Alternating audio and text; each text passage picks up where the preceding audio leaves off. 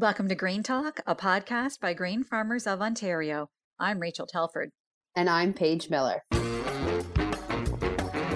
The Grain Talk podcast can be found on Apple iTunes, Google Play, and Spotify. Please rate, review, and subscribe on your favorite platform.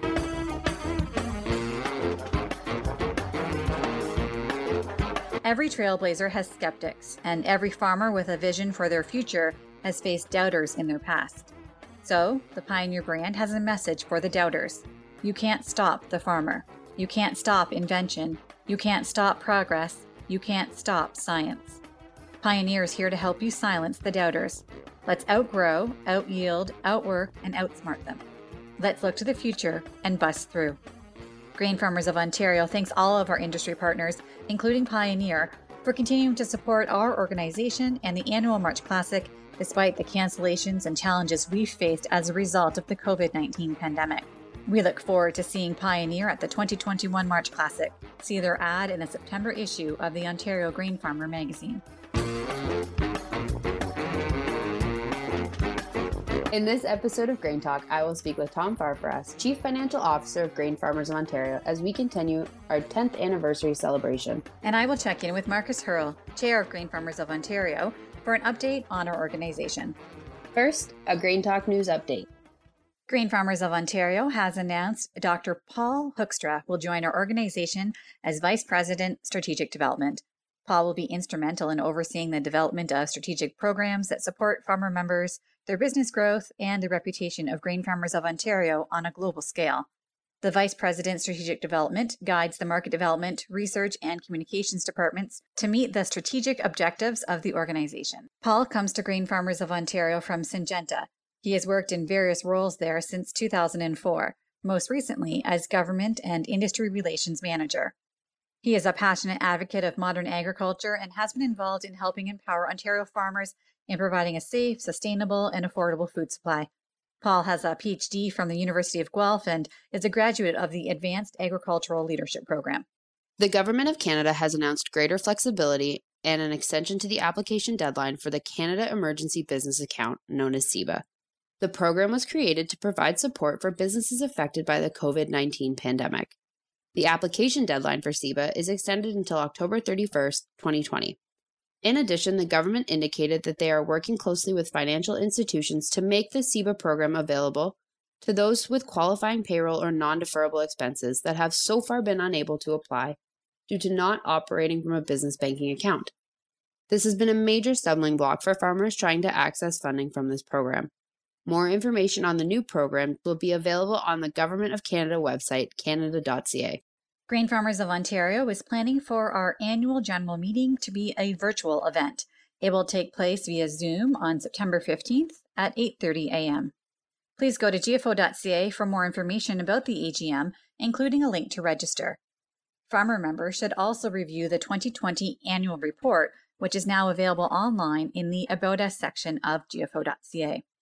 The annual report includes the complete financial statements for the fiscal year that ended May 31st. It is a good idea to review the statements ahead of the AGM, as the auditor will be presenting a financial review. Your field, your farm, our country. This is the theme at Maizex Seeds, a Canadian and farmer owned seed company specializing in high performance corn hybrids, soybean varieties, and seed based technologies. With a focus on agronomy, research, and product support, we deliver industry leading customer service by working with farmers field by field to choose the right product for their unique situation. Visit Maizex.com to learn more and visit our COVID 19 friendly plot tours at virtualplottour.com. Grain Farmers of Ontario thanks all of our industry partners, including Maizex, for continuing to support our organization and the annual March Classic, despite the cancellations and challenges we faced as a result of the COVID 19 pandemic. We look forward to seeing Maizex at the 2021 March Classic. See their ad in the September issue of the Ontario Grain Farmer magazine. And now, here's my conversation with Tom Farfaras.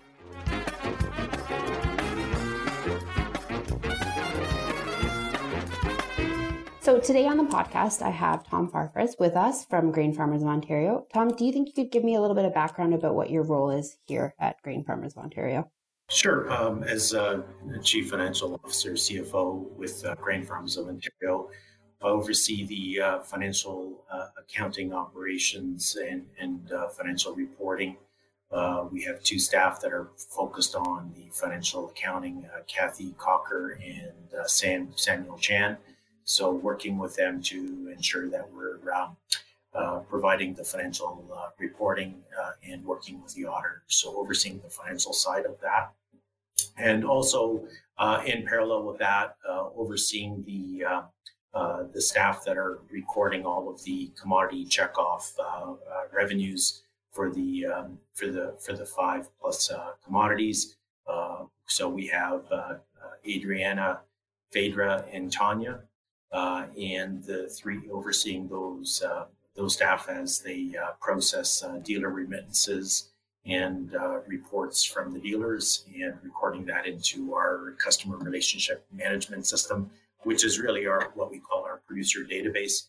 So we're um, ensuring that we're recording all of the uh, uh, the dealer uh, remittances and transactions. So uh, in a nutshell, it's really just the financial accounting and uh, reporting for the organization and uh, reporting through to um, to Crosby and and well as well as providing um, quarterly reports to the uh, Finance and Audit Committee as well as the uh, full board uh, on a quarterly basis. And then obviously the annual audit and overall also overseeing the budgeting process that uh, Kathy and Sam and uh, working with the managers on uh, getting those um, those annual budgets re- reviewed.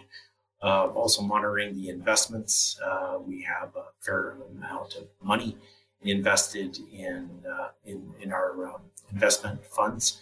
And so uh, we're also uh, monitoring that as well as our uh, cash flow and working with our bank and financial institution to ensure we are what, what we need as far as credit facility and working closely with the wheat marketing team, um, reviewing the, uh, the hedging that's going on with the uh, grain trading as well as uh, monitoring the inventory accounts receivable and uh, as well as the uh, expense and revenue allocations. So uh, a fair bit um, on my plate, but really a large part of it is uh, working with that with the finance team and, the, and, and to ensure that all of the accounting and reporting is complete on a monthly basis and ongoing basis. So I hope that kind of gives you an overview uh, of uh, some of um, some of my role.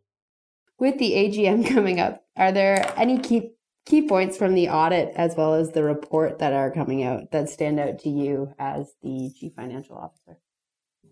Well, I, I think this year, uh, in contrast to last year, uh, it's quite evident we had an operating deficit this year.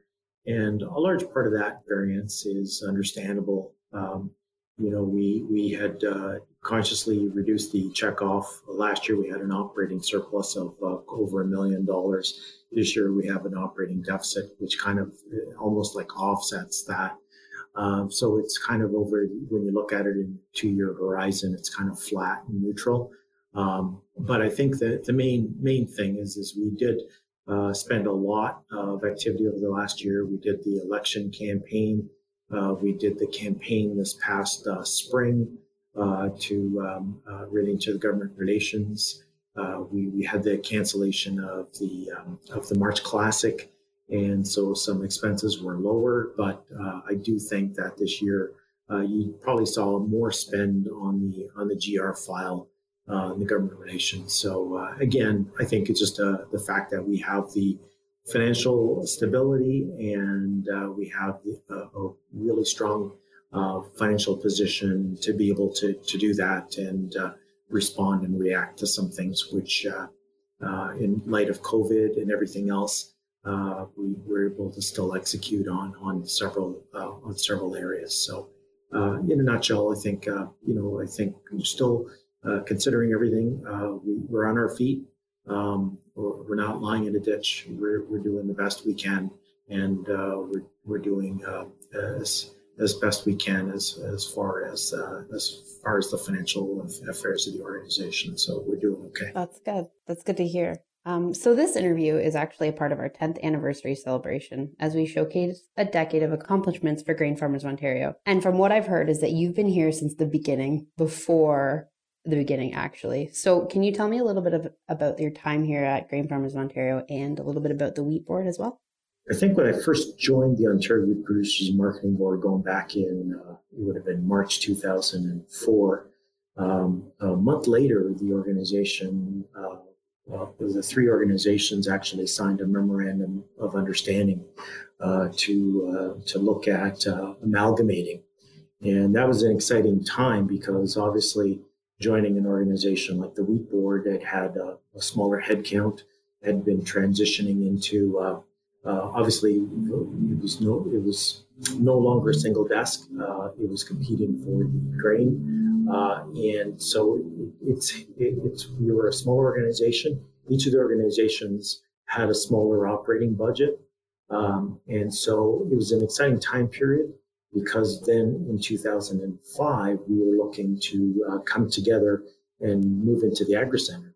So it was an opportunity at that time uh, to kind of uh, look at the synergies of the three organizations and looking at the staff and saying how can we grow the capacity of, of each of the individual organizations, the strengths of each of them. So whether it's research or communications with with the uh, Ontario Corn Producers Association, and uh, soybean was active on the research. So you saw a lot of potential um, of, of, the of the three organizations coming together. And so in 2005, we moved into the Agri Center, still as three separate organizations. So uh, working with um, with all of the uh, the managers there uh, to come together under one office space, one shared office space. So that was a it was a, again a learning opportunity. Um, to kind of see culturally the three organizations still there were still some different cultures. And uh, obviously some some challenges through the, through those those that period of time. Uh, and then the um, seeing the working groups come together uh, to look at okay what would the amalgamation look like? What would the expression of interest for the vote for the members uh, of all the three organizations be like? Um, and then uh, and then saying, okay, well, what's the regulatory environment? So I think from from my seat where I saw it is in the financial and some of the infrastructure. Um, you you already saw a lot of the, the bench strength there in, in the staff in terms of communications. Uh, we were working on developing uh, more government relations and advocacy at that time because during the 2005 uh, timeframe, the risk management program. Lot of those programs were really being uh, uh, developed at that time. There was a real need and hurt uh, during during those uh, mid 2000s. Uh, so anyway, so kind of fast forwarding into 2010, the uh, the expression of interest was was done. The regulatory draft state um, regulations were were formulated. So in December of 2009, well, lo and behold, uh, you know, the, the regulations were, were in draft form. They were going to be coming together on, on January 1st. So all I remember is during that Christmas timeframe, trying to get a business number with Canada Revenue Agency, trying to get our payroll set up, and just a mad. Uh, uh, I wouldn't call it a mad scramble, but like suddenly, suddenly, like okay, the, the leash was taken off, and and off you could go and, and just okay, create create the organization. So luckily there was a there was a process. The the, the board at that time, the inaugural board, uh, came in in, in uh, January of 2010, and we worked through the uh, worked through that period to formulate what the first first budget would be like for five months until May 31st. So it was a period. It was a period of time. Uh, obviously, it was it was stressful, and I, and I think all the three organizations uh, coming together culturally, we're trying to uh, to try to say, okay, how do we, uh, even though we've we've gone through this whole planning process, now it comes down to implementation. And so I think um, with Barry Senft as CEO, and with uh, with uh, I was reporting at that time, I think to, I was reporting to Ryan Brown. Um, so we we formulated uh, basically the budget and uh, and I, I still remember uh, long nights uh, trying to say, okay, how we're going to be going into the first um, first fiscal year budget, full year, 12 months. So we were looking at the revenue model for the uh, license fees and how it was uh, based on the, the number of acres and uh, the cost per acre, and then converting it over to the equivalent uh, checkoff per, per metric ton. So there was a lot of a lot of good good work that was done um, um, prior to prior to the amalgamation. So I think we had a good template to work through. So the, the first first few years, you know, you're trying to say, okay, well, uh, when you're budgeting, uh, you, you, know, you don't really have too much of a history for for a full full year because you you're still trying to uh, you're still trying to ramp up and uh, and get your staff uh, aligned and capacity. And so uh, we're trying to then uh, go through those first few years. Okay, well, what how what uh, strategic plan, uh, formulating strategic plan, developing offerings and, and communications capacity. We had the magazine still. We were doing public uh, communications activities, farmer member communications. And then when you look at, we added the trailer, we then added the grain analytical testing lab. We were focused more on, on continuing our, our, our, how can I put it, our efforts on, on research, because that was a very significant file break from the get go. And then, uh, and I think market development uh, became um, was was there was more focus on on the market development uh, in, in, the uh, in the early 2010, 11, 12.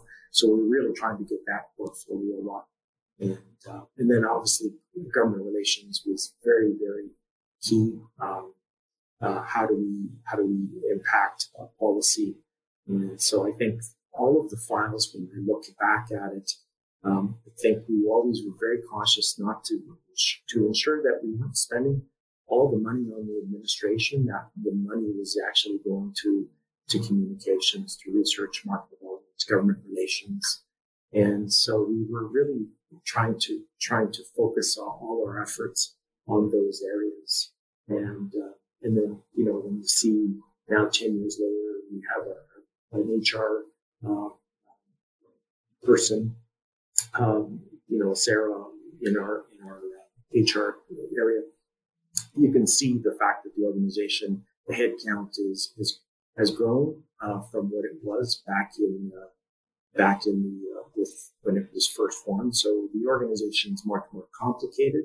Um, I think what we do and what we cover, uh, considering our budget, is actually you know very very good. I think the the brand, the grain farmers of Ontario, the Good in Every Grain, all of the all of the uh, communications activities. Uh, you, you can see there's a lot of pride and effort and branding that's gone on.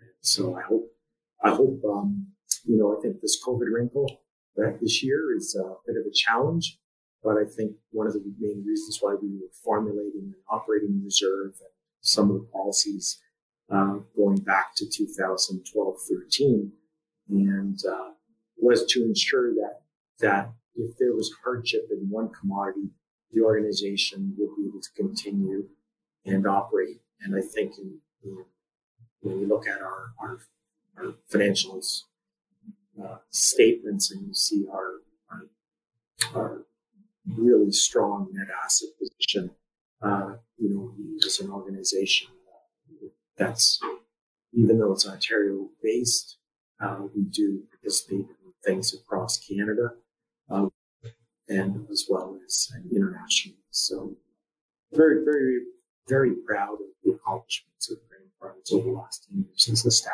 person.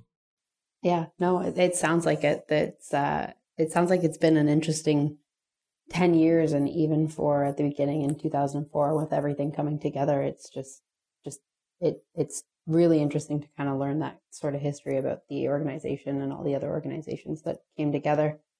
Um, so, what are some of the key moments over the past 10 years for you that stand out in the finance department?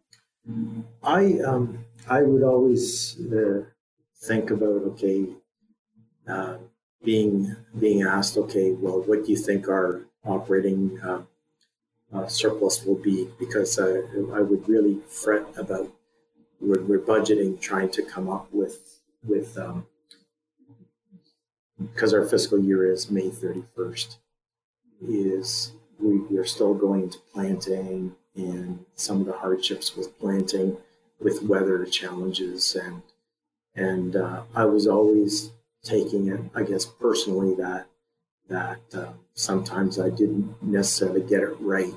And so we'd have an operating surplus and I was embarrassed uh, about about some of the operating surpluses and trying to think well what you know what is it? So we we always were following the model using five year average, but I, I, think the fact that some years we just uh, the weather just surprised us and we had such great yields and uh, the operating results. But I think so. I, I think the fact that for me, it's always I look at okay, financial successes. How how how well are we financially? So do we are we are, are we, um, you know, are we doing fine? Do, do we have money? Uh, we, we purchased the building, half the interest in the building in 2014. So I think that's a quite a milestone as an organization. I think the, we've made the investments in, in the Grain Analytical, Analytical Testing Laboratory here in Ontario. Uh, that was a very positive. Uh, we, we did the, the large trailer um, we've done uh, the fact that we've done and participated in so many events. Um, we, we have the trailers that go into the regional uh, fairs in, in, the, in the summer months. Um, the fact that we've participated in the sponsorship in the OHL, uh, we've done the, the, the branding along with the CFL. I think there's a lot of, I think, goodwill as a result of, of our brand, of and so whether it's good in every grain, the magazine, the fact that people, our, our members, look, uh, the fact that we're able to serve our members and uh, and service the needs of the membership. So whether it's on the uh, going to going going to bat on the neonic issue uh, several years ago with the challenges around that, uh, responding to uh, some of the, the, the, research, being able to have the financial strength to make commitments for multiple years on research, which is really important. Uh, being able to advocate and lobby on behalf of our members and participate in the election this last this last year, which is you know quite different. I don't think we, have ever done that. So for me, as a, as uh, to, to actually fund and, and get into a, an election campaign as an organization. That was definitely a first. So that one kind of stands out in my mind. And I think probably will likely continue um, for the foreseeable future. Um, you mentioned the building and the Grains Innovation Lab. So why are those so significant? Um, and what do you think the impact is on our farmer members? I think um, on the Grain Analytical, Analytical Testing Lab, uh, that was done um, I think there was a need to have uh, more um, uh, responsive uh, test results on, on our harvest samples. So for wheat, for example, um, uh, there was a need to, to assess, okay, how, what what's the quality of the wheat? What's the protein levels like? What are the what are the, some of the uh, characteristics of it? And having um, it would be shipped out to uh, West and the, the results would then come back. Having it done here in Ontario provided a, a more responsive, uh, it was a, a, partnership with SGS um, where they would uh, provide the, uh, uh, the, the, staffing for it. Uh, we would do the collection. And so I think that was really a kind of a, our farmer members um, committing some financial uh, purchase of, of equipment. Um, and so by doing that, I think we were we had our own skin in the game, uh, but we are also taking the that those results would be used and shared with the with the uh, with the end users. So whether it be the uh, the mills and that, so that way they could um, we could we could be closer to them and they could see that we were uh, trying to act in the best interests of our farmer members to ensure that there was there were market market access for utilization for uh, for wheat and other other commodities. So I think that one that one was really important um, to do. And then the building, I think it was the fact that when we look when the board uh, and uh, looked at the cost as we were leasing uh, the space on on at the uh, on Ontario Agri Center on Stone Road here in Guelph. Um, I think the cost per square foot was was escalating, and I think it, there was a an opportunity to uh, come in and purchase this an interest in this building at 679 Southgate. And uh, so the overall cost per square foot would be lower by doing that. Plus, there would be revenue, ancillary revenue from tenant on the second floor. So um, it, it uh, gave us an opportunity. It was financially prudent. Uh, we are still uh, coming in, and, and uh, our cost um, is being offset by that revenue. And now that we fully own it, uh, the building, I mean, um, we're able to keep all of those, um, uh, you know, obtain that much more savings because we're not having to share um, share some of that revenue from from the tenants. So it, it's a it's a it was a good prudent um, opportunity, and uh, and I think the the we're still continuing to use the the the, the half the um, half. So we're on the main floor, and uh, the tenant is up on the second floor. So it it, it, it was a natural win-win, and uh, and so for us, it's it's been uh, it's been um, a, a, very positive um, positive development. So, how has technology changed the way that things are done in finance over the past couple of years? So I think what we've been pushing for, and, and how I think I've highlighted this in, in the uh, write-up in the annual report, is we've been trying to streamline our payment processes. So we're um, before, you know, used to see a lot of paper invoices coming into the office, and they would get marshaled around, and so now it's everything's becoming more electronic, where invoices are coming in through emails uh, and the managers are reviewing them, signing off on them, and they're going through their approval process. So I think a lot of that paper based uh, is kind of going by the wayside. And I think COVID kind of highlighted that a bit more, uh, where we we were um, we had been undertaking a fair number of initiatives the last few years, trying to drive more um, spend through the corporate credit cards. Um, so we're not creating an invoice for a one-off vendor. Um, uh, just trying to reduce the amount of, of friction and setup uh, for for vendors, as well as um, as well as payments. So when we do payments now, it's very rare that you're ever going to see a check coming coming out of us. Uh, uh, government, for example, we're filing our our uh, our HST. We're we're doing that online. Uh, we're not cutting any checks unless we absolutely have to. Um, and even from our payroll processing, everything's pretty well electronic. So it's funds transfers, wires if they're needed. Uh, and so I think from a finance perspective, it's becoming more more digital.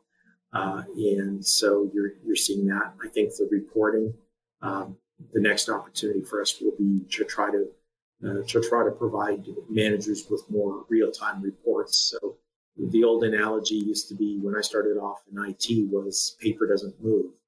And so that's something that stuck with me 40 some odd years is, uh, is that you, you really don't want paper to move, the, uh, excluding the magazine. Magazine, there's demand for the magazine, so I don't want to offend anyone saying that paper doesn't move. I think I think the main thing, the takeaway is is is the financial results. Uh, things suddenly change, you have um, another invoice, another expense. So uh, anyway, so I think the, main point just is the fact that uh, it's becoming much more digital. And I think with staff uh, over the last six plus months, uh, the fact that we had the capacity, the network, uh, we, you know, the fact that we're using quite robust internet um, network technology um, that our staff have been, been able to work in, in, different areas and we're able to still execute and, and fulfill uh, and respond to, uh, to, to things on the financial side. So we went through our budgeting process, for example, this last year. Um, just, just this last spring, everything was done through, uh, I, guess, I guess, still spreadsheets, but a large part of the information and discussions we took took place using Microsoft Teams, and um, we had good collaboration and I think good dialogue. So I think everyone found found the process a little bit stressful, but at the same time, um, I think we personally, were, I'm sure everyone was felt positive about the fact that we were able to develop the budgets. We were able to go through the financial audit this this year as well. Um, you know, in a in a manner which you know in the past you would have had the auditors in, but most of the information is digital, and so they were able to get it in a secure manner, and we were able to provide it to them in a secure uh, manner for them to uh, complete the audit. So the, the records are very are so so digital these days that uh, you know you easily provide a co- copy of an image of an invoice and uh, all of the supporting documents uh, digitally. So anyway, it's a it's an exciting time. Uh, they call it digital transformation, and uh, and I think finance is uh, is very much like that. I think on the CRM side, um, because we are getting a lot of dealer reports out in uh, paper based, there's an opportunity to do that more electronically. And so uh, we are working towards that and improving that capacity over the next uh, several years.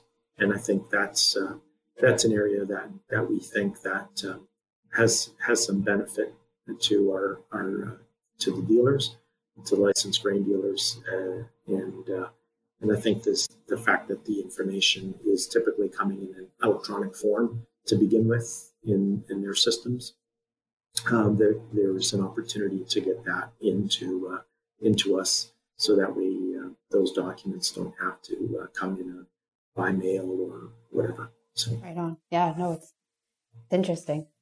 Um, so because this is our 10 year anniversary podcast interview, what do you see happening within the next year and then down the road, maybe 10 years?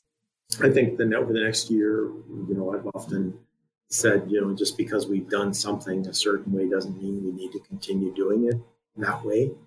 It, if it works for 10 years, you know, is it broken? Uh, does it need attention? Uh, is it more efficient for us to do something differently? So I think this year, you know, we are putting some effort into our CRM, updating some of our our systems. Uh, our CRM system is what we we use for our producer database where we report the, the dealer checkoff remittances. Um, also provide information to um, uh, Agricorp for the Grain Financial Protection Program. And so it's um, it's very much um, um, something that's strategic to us. So uh, we've put a lot of effort into the CRM system to ensure the accuracy of our producer information. We're sending confirmation letters, things of that nature. So we'll continue to invest in that because I, I think that that's very key. I think the fact that the information that, that is is um, is relevant to our farmer members is uh, one of what's the pricing. Um, uh, you know, are there any uh, things economic wise that that's helpful to the chief economist? So I think there's some strategic uh, an analysis that we can do on the on the data to, to look at you know um, uh, any specific areas of concern for from the members. So I think those are those are that's one area on the CRM system. Um, I do think that we um, on the financial side of it, I think the we um, we're looking at and exploring. You know, we we've been presenting the financial results and information in a certain format. And so we're try- trying to likely be exploring is there an opportunity to provide a little bit more program level uh, spending uh, information in, in our annual reports. So, you know, if we're spending money on our public um, or our members uh, on programs, so, you know, whether it's the March Classic or uh, different events and fairs, the outdoor farm show. Um, you know, just providing a little bit of breakdown on some of those costs. And even internally, just looking at it from a management reporting, saying, okay, you know what, is the, what's the um, what's the what's the you know what's the value proposition for some of these uh, initiatives? And, uh, and what's the cost of, of some of those? So i think providing managers with a bit more uh, information uh, relating to some of the programs. And uh, and i think when you look at it you know 10 years time horizon you know i think there's we've been doing a lot of things. I think we're coming up now and going to be going through a, a strategic um, um, uh, plan. Uh, again, this will be, the, I think, the third uh, iteration of the strategic plan. So coming up with um, with one in 2000 and um, and uh, 20, so that'll be used as the baseline uh, in 2021 and on. So I think there's just there are several things that are exciting over the next year or two, uh, and uh, and I think you know as as an organization, uh, when you look back at uh, the last ten years, they've gone quickly, and um, and my goodness, you know when you look at it, you still have um, market pressures and things like that. So I think overall, as an organization, just ensuring that we've got the financial resources and staffing uh, capacity and competency to uh, execute on, on the strategic plan over the next uh, next five years. I want to thank you for your time here um, on the podcast with me and just talking to me about you know what's going on in the the world of finance at Grain Farmers of Ontario. I, I appreciate it, and I've definitely learned a little bit more about the organization too. So always a good time. I just want to thank the staff uh, here at the organization. I think uh, I often uh, say that uh, it's not just me that's here in the organization. When I look at our, our tenure of our, of our, finance staff and administration, we've been with the organization, I think, for the better part uh, collectively the last 10 years. So, you know, when you look at uh, our capacity in, in, finance and admin area here, you know, you've got uh, a good group of people that are that are are committed, and uh, and I'm very fortunate to have um, have that team here uh, because they definitely are a large part of of the success of the organization. Uh, I always joke that you know if you add our cumulative years, that we would probably be seventy some odd years, you know, of age. So, so, but I think the fact that we've been together in the department uh, is is uh, is um, you know a testament to them and to the organization that uh, that we, we we're not meant to be out in the front line. I think the way you look at not-for-profit organizations is that finance really is and administration they're at the bottom they're providing the support and foundation for, for the other areas of the organization to uh, execute. So, uh, so if anything, uh, I uh, just want to tip tip my hat off to them and to the rest of the uh, rest of the team.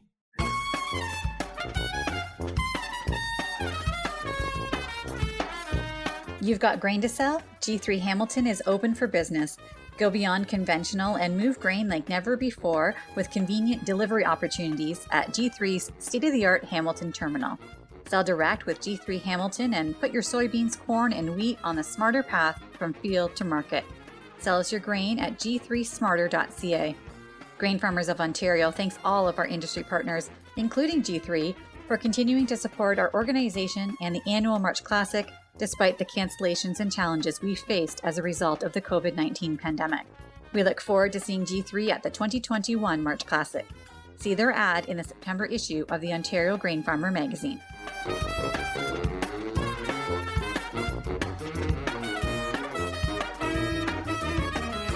Joining us for an update on what's been happening with grain farmers of Ontario is Chair of the Board of Directors, Markus Haerle. Thanks for joining us today, Markus. Yes. Uh, how are you? Great. Thank you very much. Um, we just want to get started with a bit of an update on what's been happening in the field. How are the crops and the, and the weather conditions shaping up there in Eastern Ontario? Well, in the east, uh, things have actually progressed uh, significantly into uh, an approach to harvest. Uh, soybeans are starting to change. Uh, corn uh, is filling the grain quite well with the some of the moisture that we're getting here in the east. I know uh, Southern Ontario still has pockets that uh, uh, probably have moisture lack somewhat to fill the the last bushels off the grain on the cobs and in the beans, but there's still hope that we're going to get some more rain coming.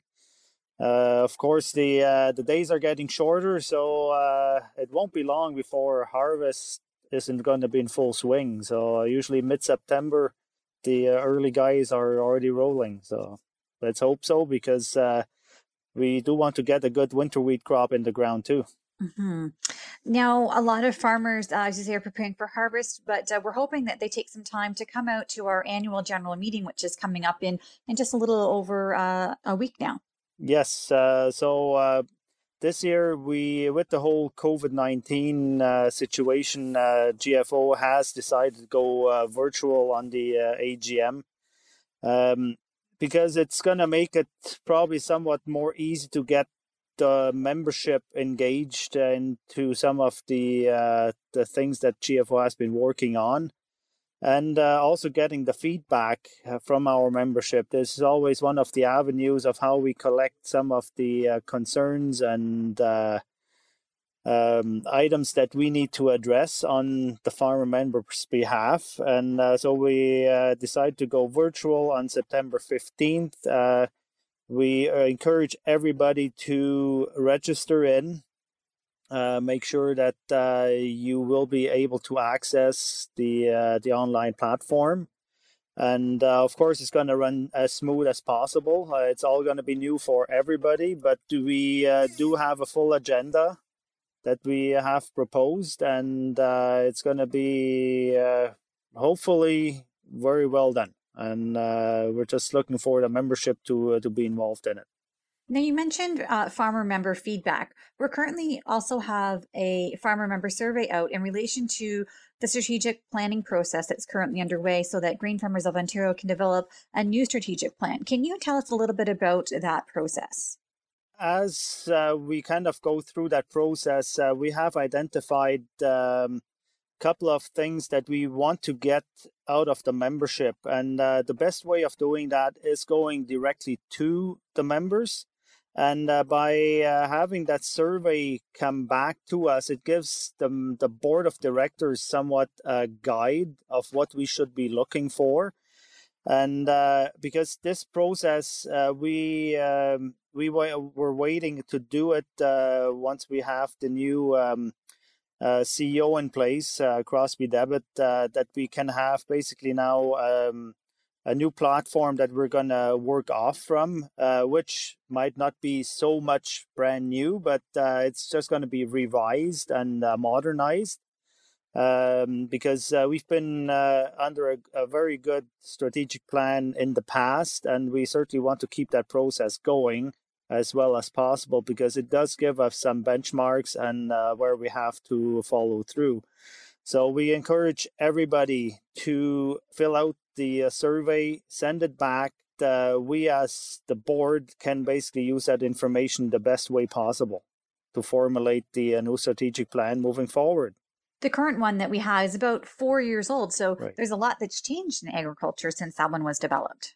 Oh, it has. Uh, just looking uh, back, like the past is basically a benchmark of what sometimes the future brings, but uh, We've been uh, always very optimistic in our strategic plans. Uh, as an organization, we do want to show to our uh, broad membership that uh, we're not going to be there just sit back and relax. We want to be progressive, forward thinking, uh, be proactive. And uh, on certain files, we did take the steps of being proactive. Let's say, for example, the BRM file.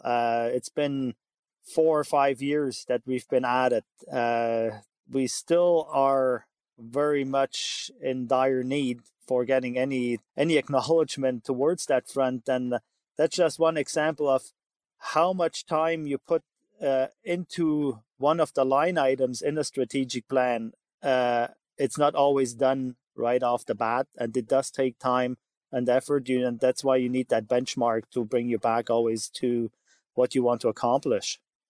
Now, on that front with government and government relations, uh, the ad campaign is still ongoing. Uh, I know I've heard the advertisement on News Talk 1010, a Toronto radio station. Um, so we're trying, still trying to get the attention of politicians. How how is that going? Our campaign that we currently have running. Yeah, so the uh, campaign we're in uh, basically version three now. Uh, so uh, we do want to keep the pressure on the federal government and as they have now prorogued government, uh, it certainly makes it somewhat a stall out uh, because uh, we do want to keep the high level of um, of acknowledgement in front of politicians that they need to address the BRM file. But um, with all that being said, there's more and more hurt coming towards the Ontario grain farmer as well. Like uh, we're seeing more subsidy dollars flowing to the US farmer as time goes on. Uh, we're going to be uh, going into a harvest that's going to be uh, somewhat critical of how much impact all those subsidy payments have on pricing. Uh, yes, we did see a kind of a rally now this past week, uh, but that's all sort of weather related. Uh, that still doesn't mean price going up is going to maintain. And we're only on a two year high on beans. But if you look at a 10 year average, we're still way below. So uh, we have to look at the big picture and not just at the uh, short term effects. And uh, government is still hesitant of looking at the BRM file as being urgent. Uh, they are always hoping that the farmers will come through the crisis by themselves. And uh, let's just face the fact uh, Ontario government has stepped up to the plate. They committed another $50 million to the uh, RMP program, which becomes now a $150 million program. And it's also a down payment for the agri stability program. So, uh, because you cannot double dip on programming. So, um, in a way, it is actually everything in the court of the federal government to step up. And we are still engaging at the high level, uh, at uh, even Freeland's office, now that she is the uh, Minister of Finance as well. Uh, of course, that's going to put a little bit more pressure on her to make sure that the numbers fit and all that. But in a big sense of speaking, it's not that big an investment for the federal government. Like we're talking about 250 million dollars to cover the cost of the increase in the uh, agri stability program to make it actually a program at 85 percent without reference margin limiting, which is not a big ask compared to some of the spending they put forward during uh, this whole COVID crisis. Now, with the uh, the ag minister, there's been some conversations uh, that I've seen in the news where um, you know they're they're saying that farmers should take advantage of some of the other programming that's available as a result of COVID nineteen, but uh, farmers are having difficulties accessing some of those funds because of the way their businesses are structured. That's correct. Um, if you are an individual that's not either uh, has a business number or a incorporation, it becomes a personal uh, business and it's very difficult to access some of those uh, dollars that are there, which um, should not happen from government that they overlook again sections of a sector that uh, is actually critical to get the same dollars than the neighbor does just because of them having a, a different business structure on the uh, on the accounting side doesn't mean that you should be uh, not getting access to some of those uh, those funds. Uh, on the get go, it was always a concern that some of those uh, dollars are not flowing quick enough. But it's again the bureaucracy that kind of doesn't uh, do their their initial job to make it easy for everybody to access it and bring everybody to the same level playing field. Well, we'll look for some updates uh, on that government relations file as they come, hopefully, over the next couple of weeks. And we look forward to uh, speaking with you during our virtual AGM on September 15th. Thank you very much for the update today, Markus. You're more than welcome. Have a nice day.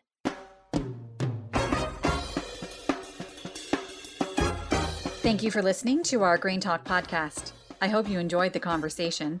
For more ways to connect with us, including the latest webinar, market report, and our e-newsletter, go to gfo.ca slash graintalk.